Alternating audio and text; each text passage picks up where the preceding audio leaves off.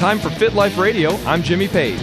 Elephants are some of the biggest and most powerful animals on the planet, and in certain parts of Asia, farmers still use elephants to do much of the heavy labor. Believe it or not, some countries even hold elephant festivals to celebrate their strength and intelligence. These festivals always end up with a tug of war between one elephant and 100 men, and you guessed it, the elephant always wins.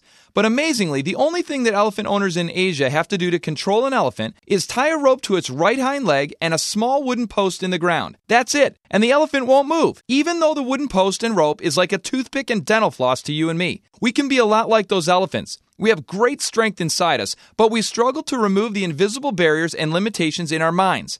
In Isaiah 58, Isaiah speaks of fasting to loosen the chains of injustice and set the oppressed free. Many of us feel oppressed by poor health. We're overweight, sick, tired, and we lack the energy to really reach our full potential. The solutions are right in front of us, but we let the invisible barriers and excuses keep us stuck in self destructive habits.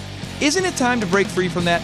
Don't be like the elephant controlled by imaginary limitations. Live a fit life. Come on, you can do this. This Fit Life radio segment is brought to you by the Fellowship of Christian Athletes. For more information, visit the website fcahealthandfitness.org.